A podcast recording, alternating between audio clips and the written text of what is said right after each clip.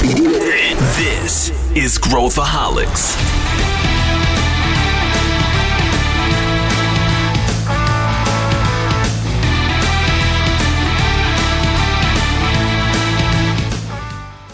Olá pessoal, aqui é Pedro Van Gertner, sou CEO da ACE e esse é Growthaholics, o nosso podcast onde a gente fala sobre inovação e empreendedorismo.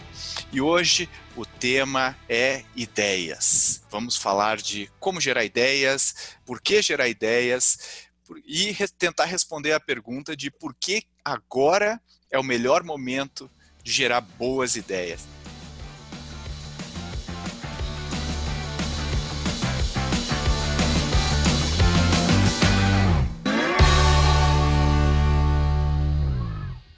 E eu tenho aqui comigo os meus queridos sócios, Arthur Garuti. Tudo bem, Arthur? Fala, Pedro. Muito prazer estar aqui novamente. Já estava com saudade de participar do podcast. E meu amigo Sullivan Santiago. Como vai você? Saudações, Pedro. Muito bem, obrigado pelo convite. Sempre um prazer estar com vocês aqui. E ainda mais com o Arthur. Boa. Digo Hoje... mesmo, Sullivan, digo mesmo.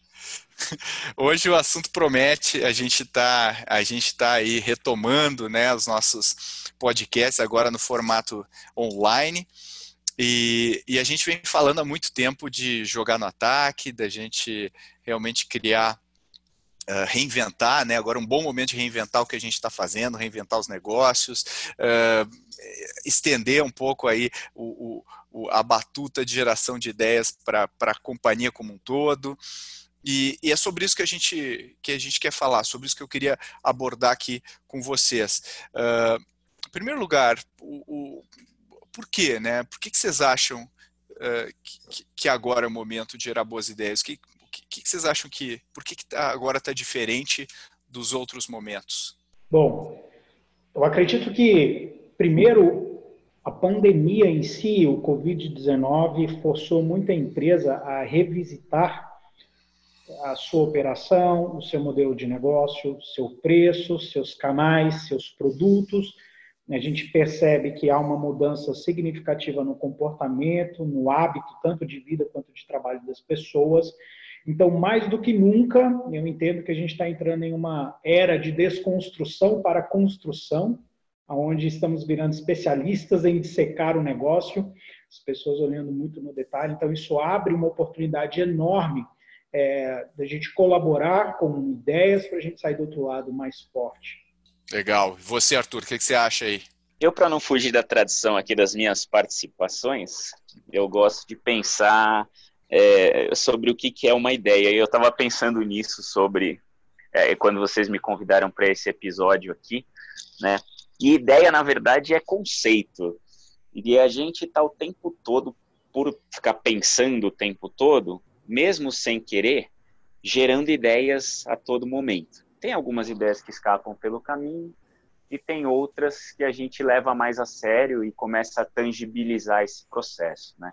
Eu acho que nesse momento que está o mundo de pandemia, incertezas, é, necessidades de contingência no mundo dos negócios para a gente conseguir é, trazer esse novo normal a uma realidade, Uh, eu acho que está um turbilhão, todo mundo com, com as suas inseguranças, né?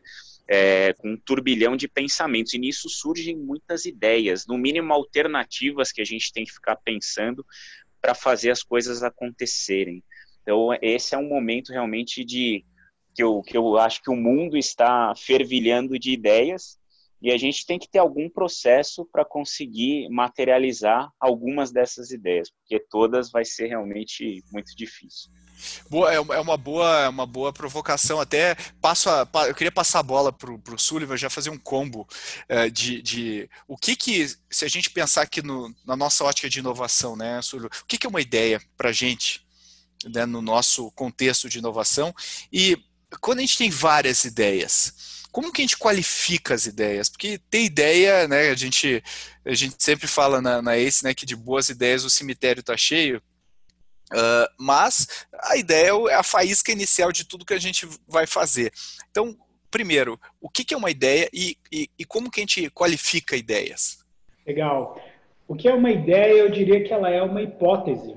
é um desejo de algo e, e, portanto, ela precisa ser experimentada, colocada à prova e feito testes para a gente entender se essa ideia realmente tem demanda e há resposta do mercado em relação a ela. Seja, inclusive, você tendo essa ideia de um novo negócio ou falando de coisas mais simples como eficiência operacional aqui, né? Agora, como qualifica uma ideia? Isso é, essa, essa pergunta é muito legal porque dá para a gente colocar óticas tanto do, do ponto de vista de um empreendedor de startup, quanto uma visão de inovação corporativa. Então, é, vou pedir até ajuda do Arthur já entrar em seguida falando sobre essa ótica um pouco aí da startup, porque só para fugindo um pouco da pergunta, mas para voltar aqui, é, eu vejo enquanto muitas empresas estão segurando, né, para não morrerem. As startups vivem quase morrendo o tempo inteiro, né? Então esse ambiente para ela que hoje é o caos para muitas empresas, para ela é o normal, né? Então o Arthur pode comentar melhor aí sobre isso. Mas como qualifica em um ambiente quando a gente fala de inovação corporativa, né? As ideias elas surgem de vários lugares, várias pessoas, mas elas precisam ser melhoradas.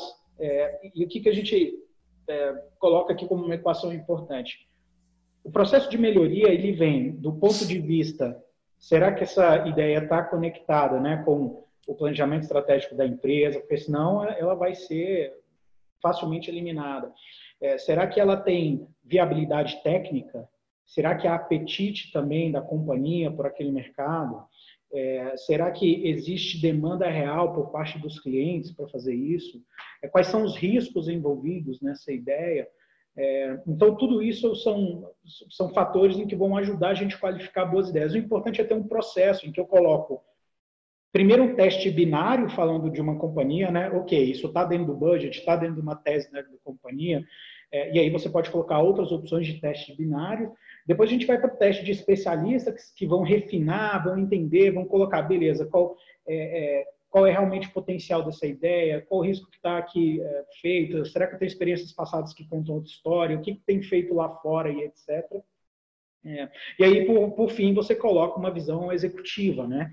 É, onde entra um pouco o apetite da empresa em acelerar isso. Então, quando você coloca essa tríade trabalhando, você sai do outro lado com, com uma ideia bastante, digamos assim, refinada, mas nada substitui jamais a qualificação, que é a palavra do cliente no final. É ele precisa confirmar a hipótese se isso realmente é uma ideia. Arthur, e você, o que, você acha da provocação do Sullivan ainda nas startups? Bom, é, no começo da vida de uma startup, ela só surgiu baseada numa ideia, né? Uh, e essa ideia muitas vezes vem lá daquele insight que a gente fala, do estalo que você identificou ali um, uma possibilidade de resolver algum problema, alguma coisa, e disso você começa a fazer a abstração, né? Que é, poxa, como é que eu posso resolver aquele problema, aquela dor que a gente fala? Então, no, no início da vida de uma, uma startup, a ideia ela é fundamental para você criar, formular essa hipótese é, de que essa ideia pode ser mercadologicamente algo implementado e algo de sucesso, né? E aí vem toda a questão do teste da ideia, que depois a gente vai abordar aqui também. Mas acho que hoje o empreendedor que já está estabelecido, seja um MVP com primeiros clientes ou uma scale-up que já está com uma máquina de vendas lá é, no ar, ele precisa não só gerar ideias de novos produtos, mas também ideias de é, monetização alternativa ao, ao modelo de negócios já existente, ou melhoria operacional por conta dos cortes que ele vai ter que fazer é, para segurar o caixa por mais alguns meses. Então, os empreendedores eles estão é, tendo que fazer essa ideia ser transformada em hipóteses que vão ser validadas e baseado nos experimentos ele vai refinando essa ideia, criando novos produtos, novos modelos de negócio, melhorando os seus processos é, não acho que é tão diferente, tá, Sullivan, do que do que está acontecendo no, no mundo corporativo. Então, eu vejo que a ideia, nesse momento, ela tem que ser canalizada para a resolução de problemas reais, né? sejam eles mercadológicos ou dentro dos processos internos da, da startup. É, só que não vai dar para fazer isso de uma maneira aleatória. Isso vai ter que ser é, colocado em algum experimento, algum um pouco de científico, é, um pouco de, de ciência aí no processo para para florescer em coisas legais, né? Eu, eu acho que acho, acho, acho, que tem uns pontos interessantes, né? Eu sempre eu sempre acho que a arte da a arte e a ciência, né, da inovação está em saber onde inovar e onde copiar. Né? Se eu copiar tudo, a minha inovação é zero. Se eu inovar em tudo, eu, a minha eficiência vai ser zero, porque eu, eu vou ter muita dificuldade também. Então, tem coisas que eu não preciso reinventar a roda e tem coisas que faz sentido eu copiar, uh, uh, eu, eu, inovar e criar, e criar caminhos novos. Então, eu acho que quando a gente, daí eu estou fazendo esse preâmbulo para passar a bola aqui para o Sullivan, quando a gente uh, vai fazer um programa de geração de ideias corporativo, né, e, e, aí pegando aquela frase do Gary Hamel, né, que ele fala que na, na, numa, numa pequena crise o, a, a, o, o centro decisório vai, vai, vai para né, vai para o topo e, e, e, numa grande crise o centro decisório vai para as bordas. E, e, é o que a gente está vendo hoje, né? a gente está vivendo aí uma mudança em todas as frentes. E a, a, minha pergunta que eu, que eu queria te fazer, Sullivan, é como que a gente consegue direcionar as pessoas que estão trabalhando com a gente uh, para ter as ideias onde a gente precisa ter as ideias, onde a gente quer de fato inovar, onde a gente quer de fato fazer a diferença. Como conseguir direcionar? Porque eu vejo muita reclamação quando a gente faz programa de ideia corporativo, o pessoal reclama, pô, o pessoal está tá dando uma sugestão do que fazer com feriado, ou uma sugestão de, de como melhorar a disposição das, das, das Uh, das mesas na, na, no refeitório, quer dizer, são coisas que não, não vão ter um impacto eh, eh, relevante no negócio. Como que a gente direciona as pessoas para realmente pensar naquilo que vai fazer a diferença, como o Arthur falou, naqueles problemas ou oportunidades mais estratégicos? Bom, eu vejo dois caminhos aqui que vão meio que culminar sempre em um único: comunicação, a efetividade como a gente comunica isso. Mas tudo isso começa lá em cima, quando eu estou na fase de desenhar a visão estratégica desse meu programa de inovação e os meus porquês. Então, eu, como companhia, para onde eu quero olhar, o que eu quero atacar, como eu quero me defender, de repente, do que está aparecendo no mercado. Então, eu vou fazer inovações que eu considero meu time, eu vou fazer inovações com, com pessoas externas à minha companhia, eu vou centros científicos, eu vou para universidades, eu vou para parceiros, vou inovar com os meus fornecedores. Então, esse conjunto de coisas que a gente, ah, dentro do nosso framework, a gente tem um framework que se chama Ideias aqui na ACE, que é o que está é, tá embasando, inclusive, aí o nosso software de gestão de ideias, que, que é gratuito. Que é um, é um acrônimo, né, Sullivan? Isso, é um acrônimo ideias, e aí o I e o D, né, de ideias aqui, o início, o I é de interação e o D é de desafio. Então, na interação, a gente começa definindo a nível de negócio se a minha interação ela vai ser interna ou externa, ou seja, eu vou inovar, ou vou uh, fazer eficiência operacional olhando para dentro. Então, quando eu falo inovar para dentro de produtos, eu estou falando de inovações de sustentação, né? Ou se eu vou mexer na minha eficiência operacional, eu vou abrir um novo canal para um produto ali já existente. Ou, ou eu vou olhar literalmente para fora, eu vou começar a procurar ali novos produtos para mercados que é, é, são novos, vou bolar modelos de negócio, etc. Então, isso precisa estar bem definido. Uma vez que eu tenho essa questão bem definida, eu sei o que comunicar e como comunicar, o que vem para a próxima letra do nosso acrônimo aqui do Ideias, que é o D de desafio. Né? Então, mas saber escrever um desafio é fundamental, assim como saber comunicar. Quais são os meios para que eu vou distribuir isso? E aí entra também a, um desafio que é como, é, para quem eu comunico esse desafio, também é importante. Né? Então, existem desafios que, se eu comunicar para todo mundo, eu vou receber coisas que as pessoas não têm repertório não conseguem conectar os pontos para poder interagir de uma forma interessante. Mas de outras formas, tem coisas que a gente precisa colocar todo mundo. Então, essa questão do desafio, é, ela é fundamental. Então, existe, existe uma forma da gente não errar aqui quando escreve um desafio. Né? Então, vamos, vamos escrever um desafio, depois vamos para entender como é que a gente pode fazer para publicar. Então, a primeira maneira, assim, é, é eu tenho que definir o objetivo desse meu desafio, conectar com, com, com, o estratégico da empresa e geralmente colocar no temporal. Tá? Quando eu coloco esses três pontos para um desafio, eu não tenho como errar aqui qual é a minha expectativa como empresa. Por exemplo, ah, eu quero aumentar a receita em 20% para o mercado X no fim deste ano. Então, essa frase tem todos os elementos de estar conectada ao estratégico, ao objetivo e ao temporal. E aí é distribuir isso para o público correto, né? para quem que eu tenho que direcionar para ganhar os insights, é, os melhores insights. Então, é dessa forma que eu vejo, Pedro. Legal. É, é, é eu acho, acho que o desafio é esse. É, é, é, se você quer estimular as ideias dos seus colaboradores ou da empresa como todo, é, importante estudar isso antes, né? entender onde, como. Ah, a gente já vai, eu vou falar um pouquinho depois de ferramental, acho que você tem uma dica boa aí para a galera, mas eu queria pegar o Arthur, eu não posso deixar de falar sobre isso, Arthur, porque a gente sempre pega os empreendedores e, e e tudo que é evento vem alguém eh, e para a gente no canto e começa a discorrer sobre uma ideia que teve, né? Eh, e fala, poxa, eu tive a ideia que é o não sei o que, que vai fazer isso, porque papapá, papapá, como se quanto mais ele falasse, mais a gente fosse se convencer da ideia dele. Na verdade, quanto menos ele falar e mais ele mostrar, né? Você mais esse empreendedor mostrar o que está de fato fazendo, uh, vai, vai, vai nos ajudar uh, a entender o pensamento dele. Então, Arthur, se você puder, assim, só. Eu, queria pegar duas coisas. Uma, primeiro, como, é, como, como, que uma pessoa pode explicar para um investidor uma ideia de uma maneira, de maneira convencê-lo, né? Ponto um. E dois, como que a gente consegue explicar de uma maneira talvez mais clara a importância, talvez as ideias de execução são mais importantes do que as ideias do negócio. Ou seja, vou criar um marketplace, tá? É, é, é, legal, essa é uma ideia. Mas como que eu vou distribuir, para quem que eu vou vender, como que eu vou vender, quanto que eu vou cobrar, como que eu vou fazer marketing, como que eu vou. Então, todas essas coisas são mais importantes geralmente do que a ideia core lá do negócio. Como é que como é que a gente pode explicar isso? De, de, né? Não sei se eu acabei de fazê-lo, mas co como é que na tua visão a gente pode deixar isso mais claro para todo mundo que está ouvindo? Legal, Pedro. Primeira pergunta, né?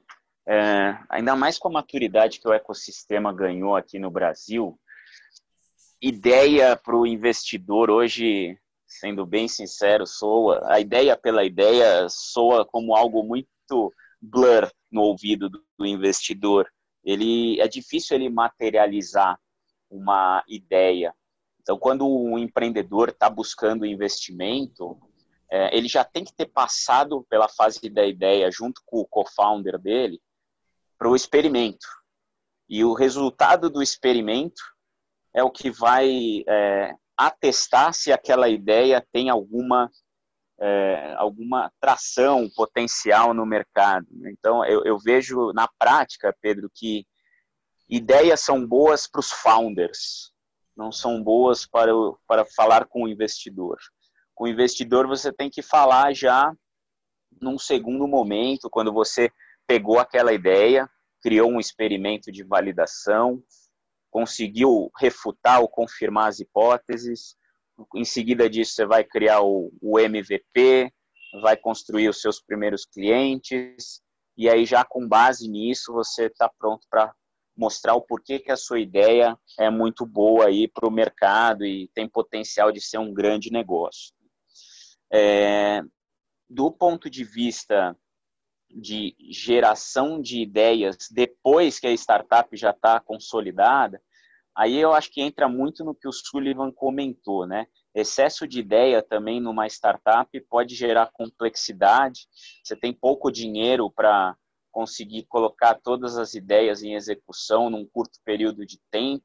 Então, a priorização também é fundamental no, no dia a dia do empreendedor. Ele tem que saber qual é o próximo nível que ele quer chegar e as ideias têm que ser executadas dentro desse próximo ciclo de crescimento. Né? Então, se ele está no seed, é, quais são as quais são as ideias em termos operacionais, de go-to-market, de, é, de aquisição de clientes que ele vai implementar para chegar lá pronto numa série A. Se o cara está na série A, a mesma coisa para a série B. É, tem que ter um programa também estratégico de, de gestão de ideias dentro de uma startup. Até já, inclusive, eu já é, dei o, o, o My Innovation Ideas aí para alguns dos nossos empreendedores poderem gerenciar as ideias dentro, dentro de startups também, não só dentro de organizações é, mais consolidadas. Então, tudo acho que passa por executar as ideias dentro de uma estratégia clara concordo com o Sullivan nesse ponto. Legal, já, já deu um gancho aqui, né, Arthur? O, o pessoal talvez não saiba do que, que a gente está falando aqui, Sullivan. O que, que a gente fez, né? Qual foi o.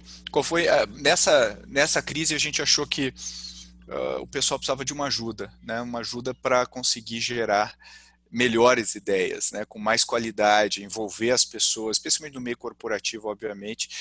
E aí a gente teve a iniciativa de lançar esse, esse módulo né, da, da, nossa plataforma de inovação do software que chama My Innovation Ideas gratuitamente uh, para o mercado. Súlio, explica para o pessoal só rapidinho o que, que, o que, que é isso e, e, como que o pessoal pode usar se quiser gratuitamente aí só para só só todo mundo saber do que a gente está falando. Legal.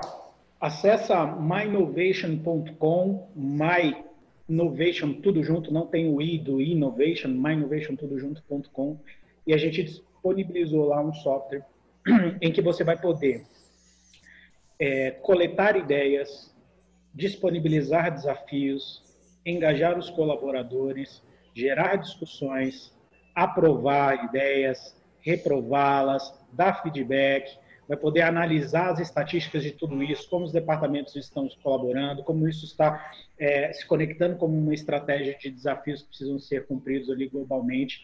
E por que, que a gente fez isso, Pedro? Quando a gente olha né, é, em, uma, em um momento que a gente está precisando tanto pensar fora da caixa, adequar rapidamente os nossos negócios, o pessoal voltou muito mais para a fase agora de ideação do que de fato de execução. E a gente, então, olhando essa dinâmica de mercado, correu para poder ajudar. Né? Então, eu vejo tem vantagens incríveis que crise abre, né? como desqualificação de competidores. Então, poxa, alguns estão, de repente, aqui perdendo o market share. Como a gente pode atacar? Enfim, desde criação de produtos, eficiência em vários lugares. Né? Então, é, essa é a ferramenta, um presente da ACE para o mercado para ajudar aí empreendedores, empresas a conseguirem inovar e, e sair muito mais forte dessa crise do outro lado. Muito legal. Já tem algumas algumas, acho que mais, mais de 100 empresas aí já usando a plataforma, gerando ideias. Eu achei super legal quando você mostrou aí os dados e, e, eu achei, achei super interessante a forma como a gente criou, estruturou. Acho que vale a pena aí desde startups até corporações de tudo que é porte. A gente tem empresa que tem 10 funcionários, a gente tem empresa que tem 10 mil funcionários lá. Então, acho que é muito legal aí a gente tentar ajudar de alguma maneira uh, o pessoal nesse, nesse momento. Uh, agora, eu, eu, eu, eu, queria pensar aqui com vocês, eu acho que uh, como que a gente tem ideias, né, Sullivan? A gente a gente está trabalhando bastante em, em inovação e, e, e, tem algumas formas que a gente costuma falar que, que, que, pode ajudar o pessoal a ter mais ideias. Eu acho que é super legal a gente pensar um pouco nessas formas, né? Não sei se você quer é, quer falar, Sullivan, é, algumas certo, dicas, né? Que acho que vale a pena para o pessoal. Bom, certamente, eu vou pedir também para o Arthur ficar à vontade para me complementar. Eu gosto muito da abordagem do, uh, do livro, né, O DNA do Inovador, é, que são, é, foi um estudo feito ali com mais de 5 mil executivos em vários países, onde eles observaram quais eram as competências que levavam a empresas a serem inovadoras e que tinham ideias mais inovadoras. Né? E eu acho que a partir daqui é bem legal, Pedro. A primeira, são cinco, né? Então eu vou ler aqui uh, na sequência aqui para nós e depois a gente pode entrar em cada uma. Mas a gente tem o associar, então é combinar coisas diferentes, né? Então tem, tem um exemplo aí de uma cidade holandesa, por exemplo, que criou um semáforo no chão. Então, as pessoas andando na rua, né, olhando para o celular, então, como ela deixou de olhar mais para frente, para cima, ela está olhando para o chão, eles criaram esses semáforos no chão. Então, ele associa ali né, os campos da eletrônica um pouco com o campo ali da arte, do visual, do comportamento, psicologia e tudo mais. Então, esse é o associar. Tem o questionar, e aí, inovadores por natureza são muito questionadores, mas por que isso, mas por que aquilo, e se né? Então, essa é uma coisa bastante interessante. A gente também tem a observação, o Arthur falou muito disso aqui, né? o poder da gente observar a dor do cliente tudo mais, inclusive como um fato importante e, de sucesso aqui. E a gente tem um network e, por fim, experimentar. É, se a gente combinar essas cinco competências e, e começar a praticá-las, colocar à prova, a gente vai perceber que o nosso radar de ideias vai ficar super, super ligado, sabe? Tem um. Se eu não me engano, acho que é do Gary Hamel também, Pedro. Uh, tem um conceito que ele, que ele usa muito, que eu já falei com você algumas vezes, que é a questão da ortodoxia. Né? Então, o que, que, é a ortodoxia? A ortodoxia são as crenças arraigadas dentro da organização é, que quase viraram uma verdade. Na verdade, ela virou uma verdade absoluta que te cega para outras coisas. Então, eu vou pegar um exemplo. Né? Imagina que você tem aí uma indústria automotiva onde a principal ortodoxia dela é eu produzo e fabrico automóveis. Tá? Isso é uma ortodoxia clássica do setor. E se você inverter a ortodoxia, então o exercício é: e se eu não produzir apenas é, veículos automotores? Isso já pode dar um horizonte infinito de possibilidades, porque você vai olhar o teu cliente, o job to be done do cliente vai ficar mais evidente, você vai entender quais são as tarefas que ele tem que cumprir usando aquele veículo automotor, e você pode criar modelos de negócio alternativos em cima daquela base de clientes já existente, ou até mesmo na cadeia, cadeia de autopeças, na cadeia de distribuidor, das concessionárias e tudo mais, né? Então esse é um exercício que eu gosto, que eu uso bastante e que em momentos assim de reformulação estratégica tal, vale muito a pena os gestores, seja de uma de uma grande empresa ou de uma startup, questionar as principais ortodoxias da organização. E o mais difícil desse exercício é que dói você olhar é, aquilo que está funcionando bem, e aí no, no, exercício do questionamento que o Sullivan colocou, né, questionar as, as ortodoxias mais profundas vai te trazer é, possibilidades de disrupção do seu próprio negócio, até matar o teu próprio negócio num exercício como esse. Né? Ah, então, o, o primeiro passo seria entender quais são as nossas ortodoxias, né? Antes de mais nada. Exatamente, exatamente. Esse é o principal. E aí vale sempre conversar com as pessoas-chave da organização, porque os maiores detentores de ortodoxias dentro das empresas são os líderes. E esse é o grande desafio: você arrancar o cara de um pensamento linear e colocar ele num pensamento mais aleatório, vamos dizer assim. Pegando esse teu mote aí do, do pensamento dos líderes e do momento que a gente está vivendo hoje, o que eu vejo muito, pessoal, é, quando eu falo com executivos, acho que o sentimento que vem à tona, mesmo que ele não queira transmitir esse sentimento, é o de medo, né? Ele está com medo, ele está inseguro, e a gente sabe que o medo não é uma boa emoção para a gente tomar decisões, enfim, especialmente para a gente ter ideias. Uh, e a gente fala muito nisso de jogar no ataque e tudo mais. Como é que você pode aconselhar ou, ou, ou, ou questionar essa ortodoxia uh, de, de, como as pessoas estão pensando agora e, e, e, olhar pelo lado da oportunidade, olhar pelo lado da abundância e não pelo lado da escassez? Ótima pergunta, Pedro. Aí é talvez até o nosso rei Dálio brasileiro, que é o Sullivan Santiago, pode me ajudar. Eu vou roubar um pouco de um conceito que ele gosta muito, Boa. que é o feedback triangulado, né? Então, por que, que é bom você ter vários pontos de vista em relação a. Vou pegar a ortodoxia que a gente está falando aqui, né?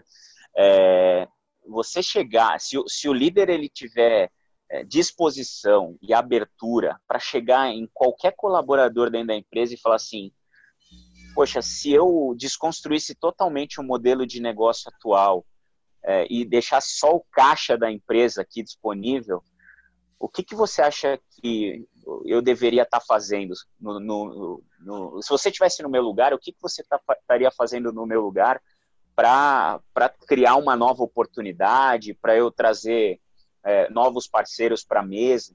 E eu acho que se é que agora não dá para andar nos corredores, né? Mas fazer calls, fazer zoom com pessoas que não estão diretamente na sua linha de report e, e, fazer esse tipo de questionamento em conjunto com as pessoas pode gerar um, um padrão ali de possibilidades que esse líder não estava pensando.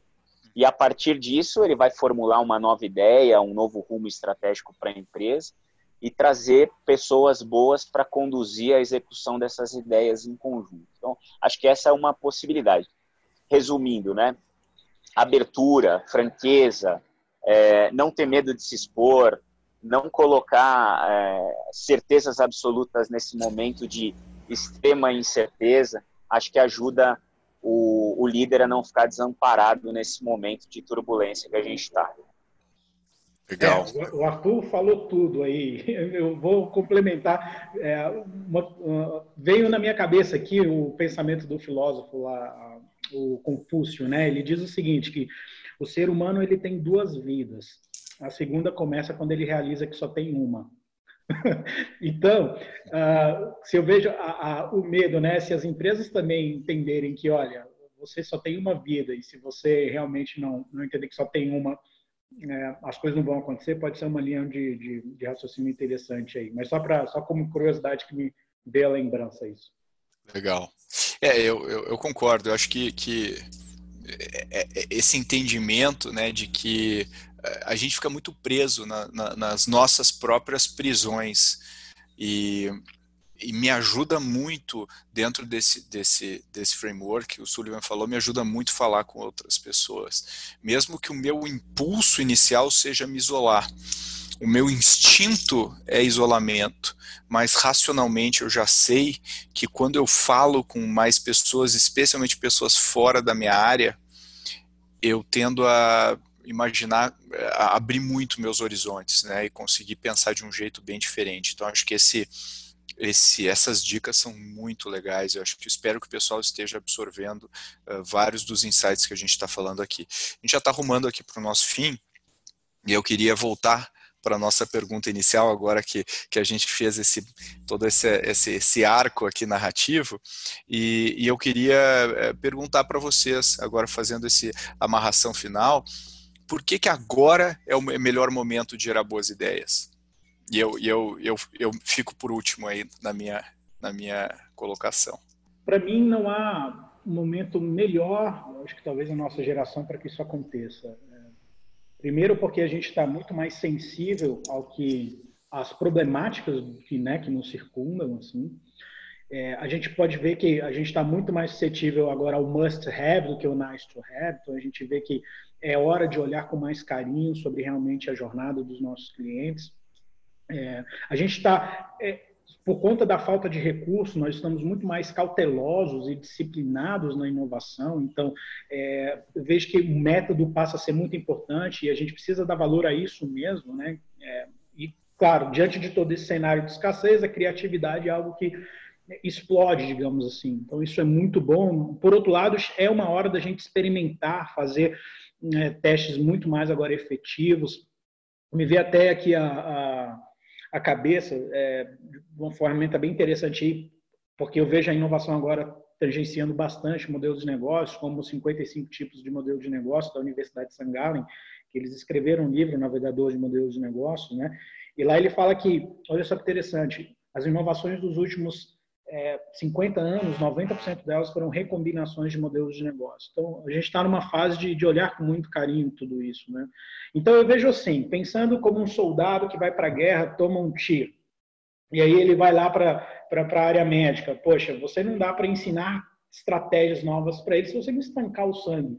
Entretanto, dá para você fazer as duas coisas, para que quando ele voltar para o front, ele voltar muito mais é, forte né, e, e, jogando melhor no ataque. Então, vejo que as empresas que estão beneficiando disso, tratando bem desses ferimentos, agora que muitas empresas precisam de fato se readequar a essa nova realidade e ainda jogando mais ainda no ataque, acho que vão se tornar imbatíveis. Dá para entender que toda crise gera uma, uma, abre uma janela de oportunidades incríveis. Vamos ver quem é que vai capturar ela. É, e os que capturarem vão beber de um crescimento sempre de longo prazo. Toda crise precede um crescimento de longo prazo. Então, eu penso por aí. Boa.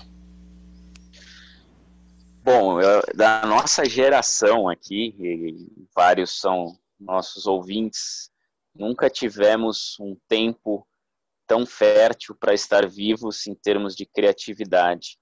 A gente foi tomou uma rasteira, né? O status quo caiu do dia para a noite. A gente está com a guarda totalmente aberta, questionando todos os nossos negócios é, concorrentes podem virar parceiros da noite para o dia. E aí, pegando um pouco do que o Sullivan falou, né, da metodologia que ele usou ali de associação, questionamento, é, rede, tudo isso a gente está tendo que colocar na prática. E, e se a gente consolidar todas as mentes humanas no momento, nunca teve um poder criativo tão forte, por necessidade, que está tendo que ser colocado em prática dia após dia. Então eu vejo que é um desperdício a gente não pegar todas essas ideias que estão na nossa cabeça e não dialogar com parceiros potenciais, até com concorrentes em alguns casos, com os nossos colaboradores e fazer, criar novos conceitos que vão ditar o novo rumo dos negócios daqui para frente. Eu, sinceramente, vejo isso é, como uma ótima virtude. Né? Passamos por um momento turbulento, tal, as coisas já estão, a gente já está se situando nesse novo normal que a gente está falando, e agora é hora de executar essas ideias com força. Boa, muito bom, bons comentários, hein? Eu, eu concordo bastante com o que vocês falaram e eu, eu acrescentaria que a gente, eu acho que a gente está vendo um momento de ruptura muito importante, né? A gente acho que, sei lá, mais do que 50 anos a gente não vive num momento de ruptura de hábitos da população tão grande. Né? Então, as pessoas estão mudando os seus hábitos de uma maneira como a gente nunca viu na história algo acontecer em, em, em período de meses. Né? Óbvio que vários retornam ao, ao normal, ou enfim, ao, ao, ao, mais próximo do que eram, mas vários ficam. E, e, eu acho que na história a gente sempre vê aqueles momentos e a gente olha dez anos depois daquele momento e fala, pô, se eu tivesse é, feito aquela empresa naquele momento, se eu tivesse colocado aquele produto no ar, se eu tivesse começado a vender por aquele canal, se eu tivesse comprado a ação daquela companhia, uh, eu estaria em outra situação hoje. Pois bem, esse é um desses momentos em que a gente está agora que daqui a 10 anos a gente vai estar tá olhando para trás e vai estar tá pensando exatamente dessa forma. Então, acho que é um momento que a gente deveria olhar com muito carinho, Uh, e, e, e, nada é claro quando a gente está olhando para frente. As coisas ficam claras quando a gente olha no, retro, no retrovisor. Então, acho que é um, é um período de reflexão onde a gente deveria questionar as nossas ortodoxias, deveria ter novas ideias, deveria se expor e eu convido novamente todo mundo aí que quiser acessar o My Innovation Ideas, é, é, é grátis, é, é livre para quem quiser usar e aplicar nas suas empresas. Acho que é, um, é uma bela oportunidade para a gente ter ideias, para a gente colocar essas ideias, mais do que tudo, né, colocar essas ideias em prática e colher resultados, né, e gerar a inovação que o mundo precisa e o Brasil mais ainda nesse momento. Então, eu queria agradecer a participação dos meus amigos queridos, Arthur Garuti, obrigado. Muito obrigado, Pedro. Valeu, Sullivan. É, contem comigo aí para os próximos. Vai ser um prazer sempre estar aqui. E Sullivan Santiago, obrigado pela sua participação. Valeu, galera. É sempre uma experiência incrível debater esses assuntos com vocês. Obrigado. Boa. E fico aqui, deixo, deixo o convite para você que está nos ouvindo aí, uh, comentar, fazer qualquer tipo de comentário, qualquer tipo de sugestão. A gente é super aberto, a gente adora receber os seus comentários nas mídias sociais, no LinkedIn, no, no Instagram. Curta, por favor, nossos conteúdos, comece a seguir a gente. Não deixe de assinar o Growthaholics, que é o newsletter que vai toda semana religiosamente às quintas-feiras para a sua caixa, onde a gente compartilha um monte de notícias, informações, coisas super relevantes. Vale a pena vocês uh, conhecerem. Se você tem uma startup, assine, uh, entra lá no Growthaholics for Startups, que é a nossa plataforma, onde tem uma aceleração gratuita, 100% gratuita, para você Uh, levar sua startup para um novo patamar de, de execução e de excelência. E por último, não deixe de por favor, curtir e, e, e, assinar o nosso podcast Growthaholics, que é um podcast que nos dá muita satisfação é, e a gente faz com muito carinho para vocês. Então, se você puder compartilhar, é, curtir é, e, e, avaliar lá na, na, na, no seu player de podcast, a gente agradece muito aí todo mundo. E nos encontramos na próxima semana. Valeu, galera. Um grande abraço a todos.